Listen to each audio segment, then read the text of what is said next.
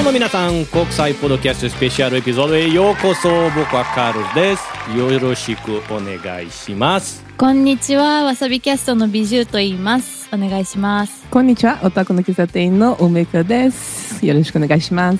今日は日本ブラジルポード国よし 今日は日本ブラジルポード国言ってみるですよこういう会こういう会今日は日本ブラジルポードこういう会を紹介しにやってきましたイントロの後で。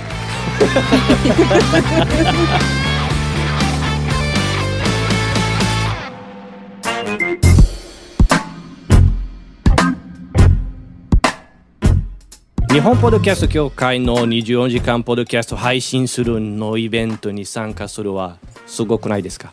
すごい緊張する。緊張します。僕これ初めて日本語でリコーディングする。これ私たちはね、みんなそう。ちょっと恥ずかしいね。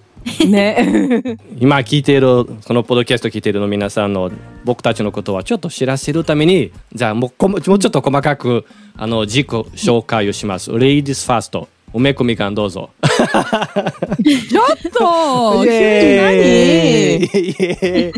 ええええ自己紹介？Yes うちのポッドキャストのこと？自分のことポッドキャストのこと梅子みかんです。えっと、うちらのポッドキャストはオタクの喫茶店って言います。えーうちのメインテーマは日本の、えっとアニメオタク文化についてのポッドキャストです。まあ、うちらは4人、ブラジル人？えーで、ホストしてますけど、えっとみんな日本に住んでるブラジル人ですね。で、二人とももう本当に大学でけそういう研究してますから、えー本気で、えーアニメのことを考えてる。で、あとの二人はただのバカオタクで。OK 美女 緊張するじゃん。ですね。えっと、美獣。美獣は、実はこれは、あの、名前ではなくてあだ名なんですけど、一応美獣という名前でやってます。わさびキャストは、主人と二人で、いろんなテーマ、うん、日本の文化だったり、アニメ、漫画、それから、まあ、そん、そんな感じかな？を発信してます。でこれは、もともとその、日本国内だけではなくて、ブラジルにも実はたくさんの日本文化のファンがいるんですよ。なのでその方たちに向けて日本ってこういう国なんだよ楽しいねっていうことをやってます。以上。梅子さんは日本は何年ぐらい？18年です。美女さんは45年美獣さん心は多分そんな感じかな。実際はね今ちょっと恥ずかしいんだけど36歳でそのうちの30年ずっと日本にいます。日本プロフェッショナルということね。もうあの体はブラジルだけど魂が日本かな。だよね。逆に私は日本だ。長いけどもううん日本は大体20年。今年、長いね。今年20年だったっけ？あ違う。今年はもうもう忘れる19年今年 19になります。私と一緒です。だよね。私2003年12月23日日本へ来て、クリスマスで25日は最初の仕事の日、最悪。本当に嫌だった。まあ、ポッドキャストを聞いて顔わからないんですけど、私、100%ブラジル人だけど、うん。奥さんはあのブラジルに計算生だもんで、日本へ来て、こっちに来て、日本語全然喋らなかったので、苦しかった。うん。だからちょっと勉強するしかなかったので、勉強して、うん。あと数年かけて、あの能力試験をして、うん。ちょっとだけ喋られるようになってきたんだけどまだうん。動詞の形とかの言葉の順番とか、それいっぱい間違える。もちろん大丈夫。日本人でも動詞は間違える 普通に喋ってるじゃない？日本人がうん。俺のことは「あカルロス口から生まれた」って言われるんだけどね時々。会社のあるある班長で私うん。と仕事をして「お前は話のマシンガンじゃない」って言われてた。それいじめかなったかわからないけどみんな言われるねカルロス話大好きって言われて。だから日本語をちょっと勉強してポッドキャストは2018年ぐらい、多分2018年ぐらいを始まって、あと大体2年前あ自分の個人事業所を立っ、うんうーかっこいいそう 私、鍋キャストの社長。すごいね。その社長なんだけど、その鍋キャストの会社、チームメンバーの全員合わせて一人。素晴らしいの会社です。じゃあ今日は日本ブラジルポード共有会のことをお話ししに来ましたので、はい。ビジュさん、はい。その難しいの名前日本ブラジルポード共有会って何でしょうか？そうだよね。ちょっと名前が長いし、訳してしまうと実はちょっとかっこよさが半分ぐらいになっちゃうかな。でこの見てもらうとニポ、日本から来てて、ブラジル。そしてポッドはもちろんポッドキャスト。で交友会っていうのは、まあ、ちょっとした集まりクラブとかなんかそういうちょっと集まり友達の集まりっていう意味合いで交友会っていうふうにつつけさせてもらいました。で実は日本国内には私たちのようなブラジル人のポッドキャスターがたくさんいたんですよ。でそのポッドキャスターたちが集まってこのサークル的なものになりました。それがニポブラジルポッド交友会。我らの交友会素晴らしい。イエーイいつだと始まっただっけ？これは2年前くらいにみんなそれぞれソーシャルメディアを通して話すようになってで1年前くらいにこのニポブラジルポッド交友会が生まれました。そのいくつのポッドキャストが日本、ブラジル交友会をつながっているのか？今はなんと16ものポッドキャスト。だから合計30人ものブラジル人ポッドキャストたちから成り立ってます。結構たくさんいるんですよ今。ねえ結構たくさんいる。もう顔とか名前全然覚えられない。そう。初めは本当にそのインスタとかを通してあこの人ポッドキャスターだ。この人もポッドキャスターだっていう感じでこうどんどんどんどん集まってったんですよね。美術さんその交友会のメンバーが、うん。その人たちのポッドキャストのテーマは何だろう？日本の文化だけとか、アニメだけとかうん、何の話してるその人たち？あのねどんなことを話してるかというと本当に幅広くて日本の文化だったり日本のニュース教育音楽。もちろんこの音楽っていうのは日本だけではなくても洋楽だったりいろんなあの音楽についてなんですけどあとはやっぱりブラジルって結構日本の文化がすごく人気で漫画アニメゲームそれから今だとコスプレなんかがすごく人気なんですよね。なんでこういうことに関してみんなで話したりしてます。今日僕たちは恥ずかしくても緊張しても日本語を頑張ってる。だけど あのその、うん。日本ブラジルポッドキャスト交友会のメンバーがみんな日本に住んでて日本の仕事をして、彼らも日本語でポッドキャストを知ってるだよね。いいえ。なんで？二人で恥ずかしい恥ずかしくなった。いいえ。交友会の交友会のポッドキャストはブラジルのポルトガル語で話されています今ではやっぱり日本の文化って世界的に注目されてるのでさっきも言ったんですけどブラジルにもたくさんのリスナーさんがいるんですねでこの国内だけのブラジル人じゃなくてそのブラジルだったり実はアメリカに住んでるブラジル人とかいろんな国にこう結構ブラジル人って今散らばってるので、そのいろんなとこ、どこに住んでても自分の母国ポルトガル語で聞けるように、今は一応ブラジルのポルトガル語でやってます。梅子ちゃんあのブラジルであの日系ブラジル人が結構多い日本人も多いってきたそうだったっけ？そう そう。そう。そう そうじゃなくて、そうです。うちの家族もに、ね、日系人、あの、親は日本人ですね。日で、うちの町、そう、日本に、日本に生まれ、日本人で、うん、うちの町はもう大体、なんなんか、えっ、と、4、4割ぐらい日本人でした。昔は、まあ、結構日本人がお多かったでです。そうなんですね。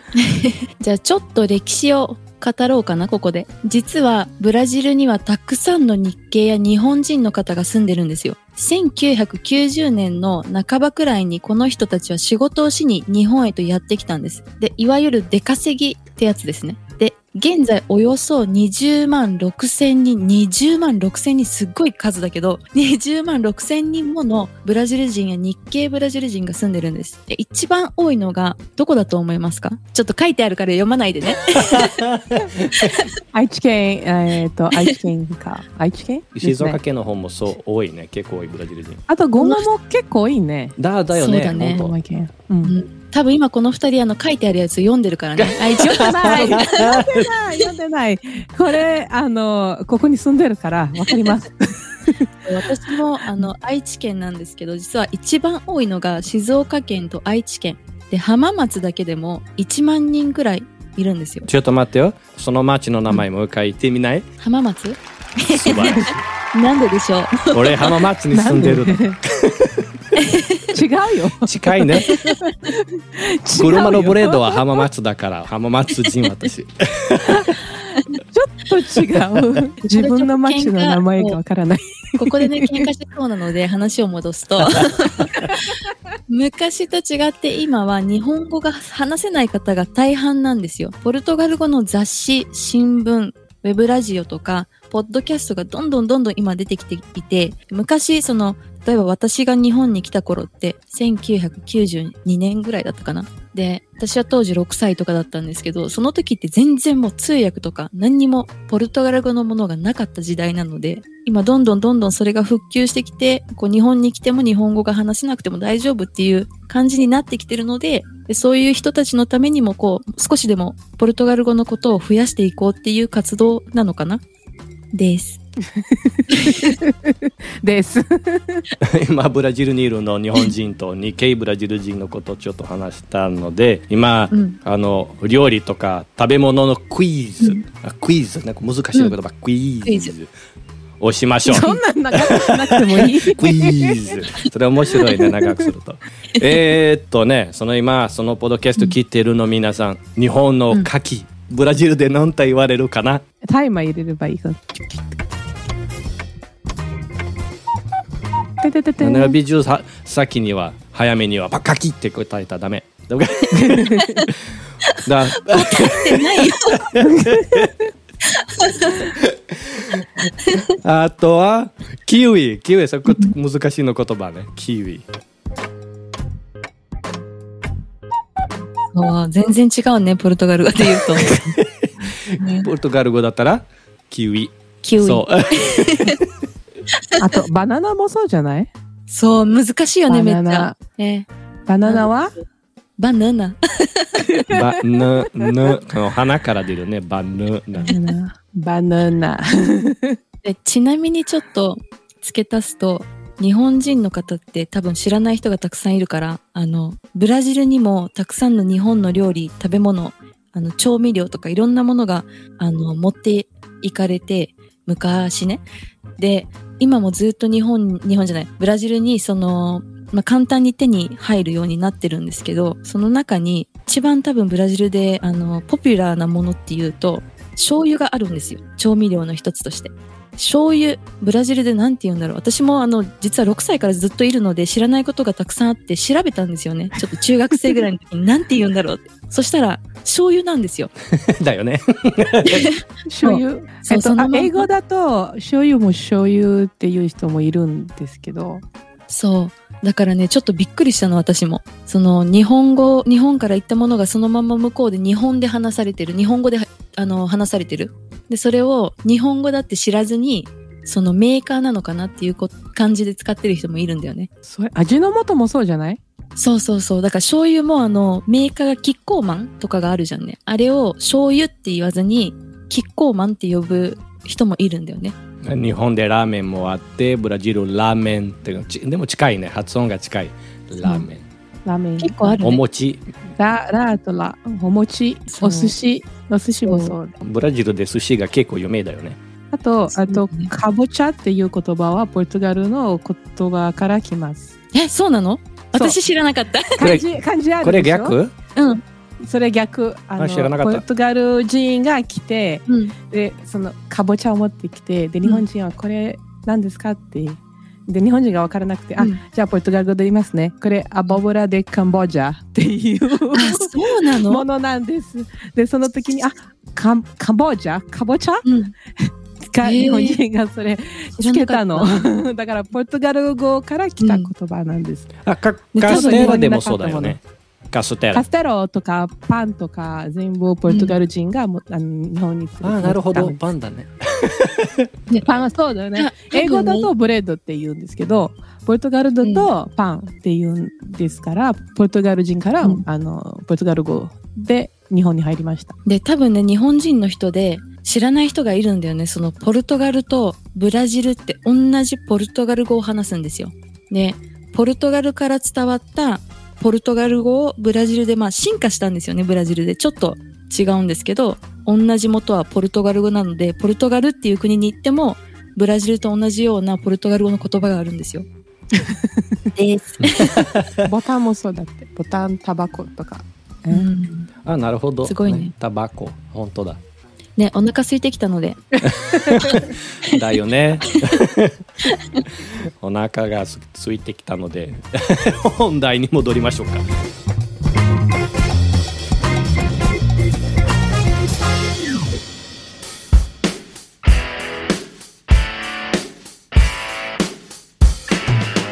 こういう会って、私たちは、えー、こういう会ですね。で、うんどんなことをしてる？内緒。このポッドキャストの意味ないです。えっとね、一番はやっぱり話をして楽しむことをしてるかな。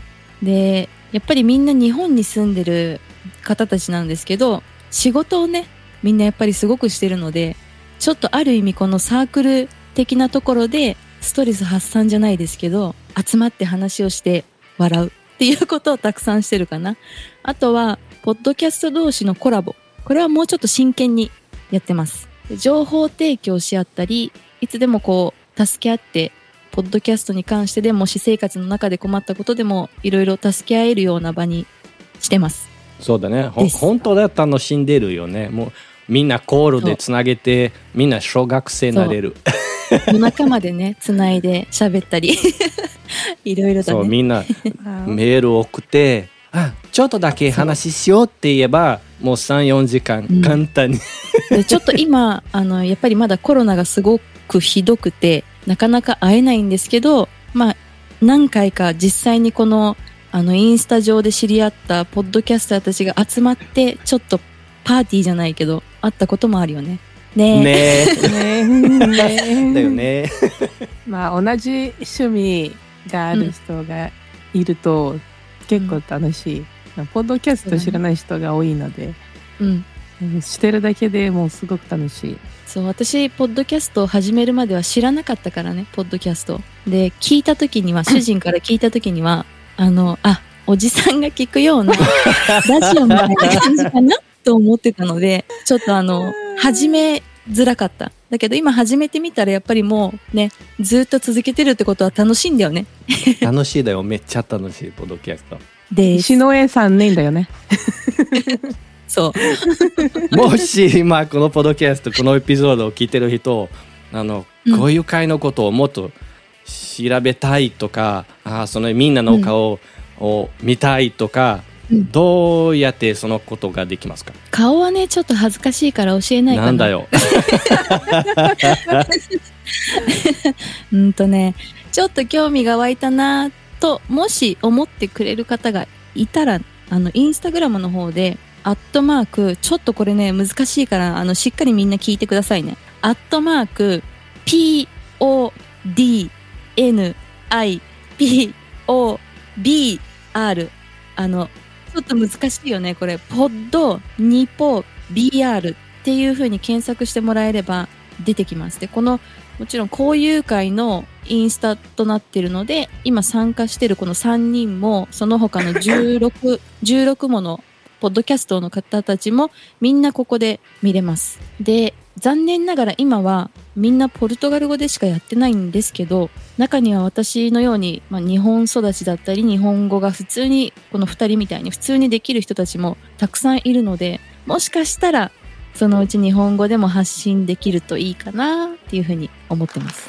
イエーイ。じゃあ皆さん今日はここまでです。ちょっと恥ずかしかったし、緊張したし言葉間違えた何回。汗かいたし。そうだよね。だけどできましたので楽しかった。そう本当に日本ポッドキャスト業界うんの皆さんと一緒につなげてそのイベント、うん。ポッドキャスト祭りみたいのうん。みんなと一緒でて本当に嬉しいです、うん。な美術さん、はい。今日ありがとうね。どういたしまして。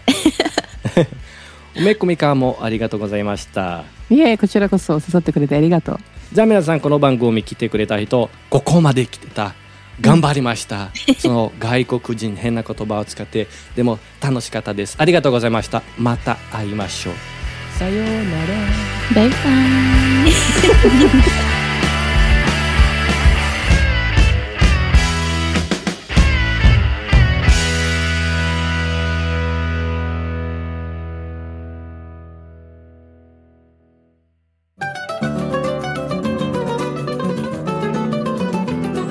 This podcast was edited and published by Nabecast.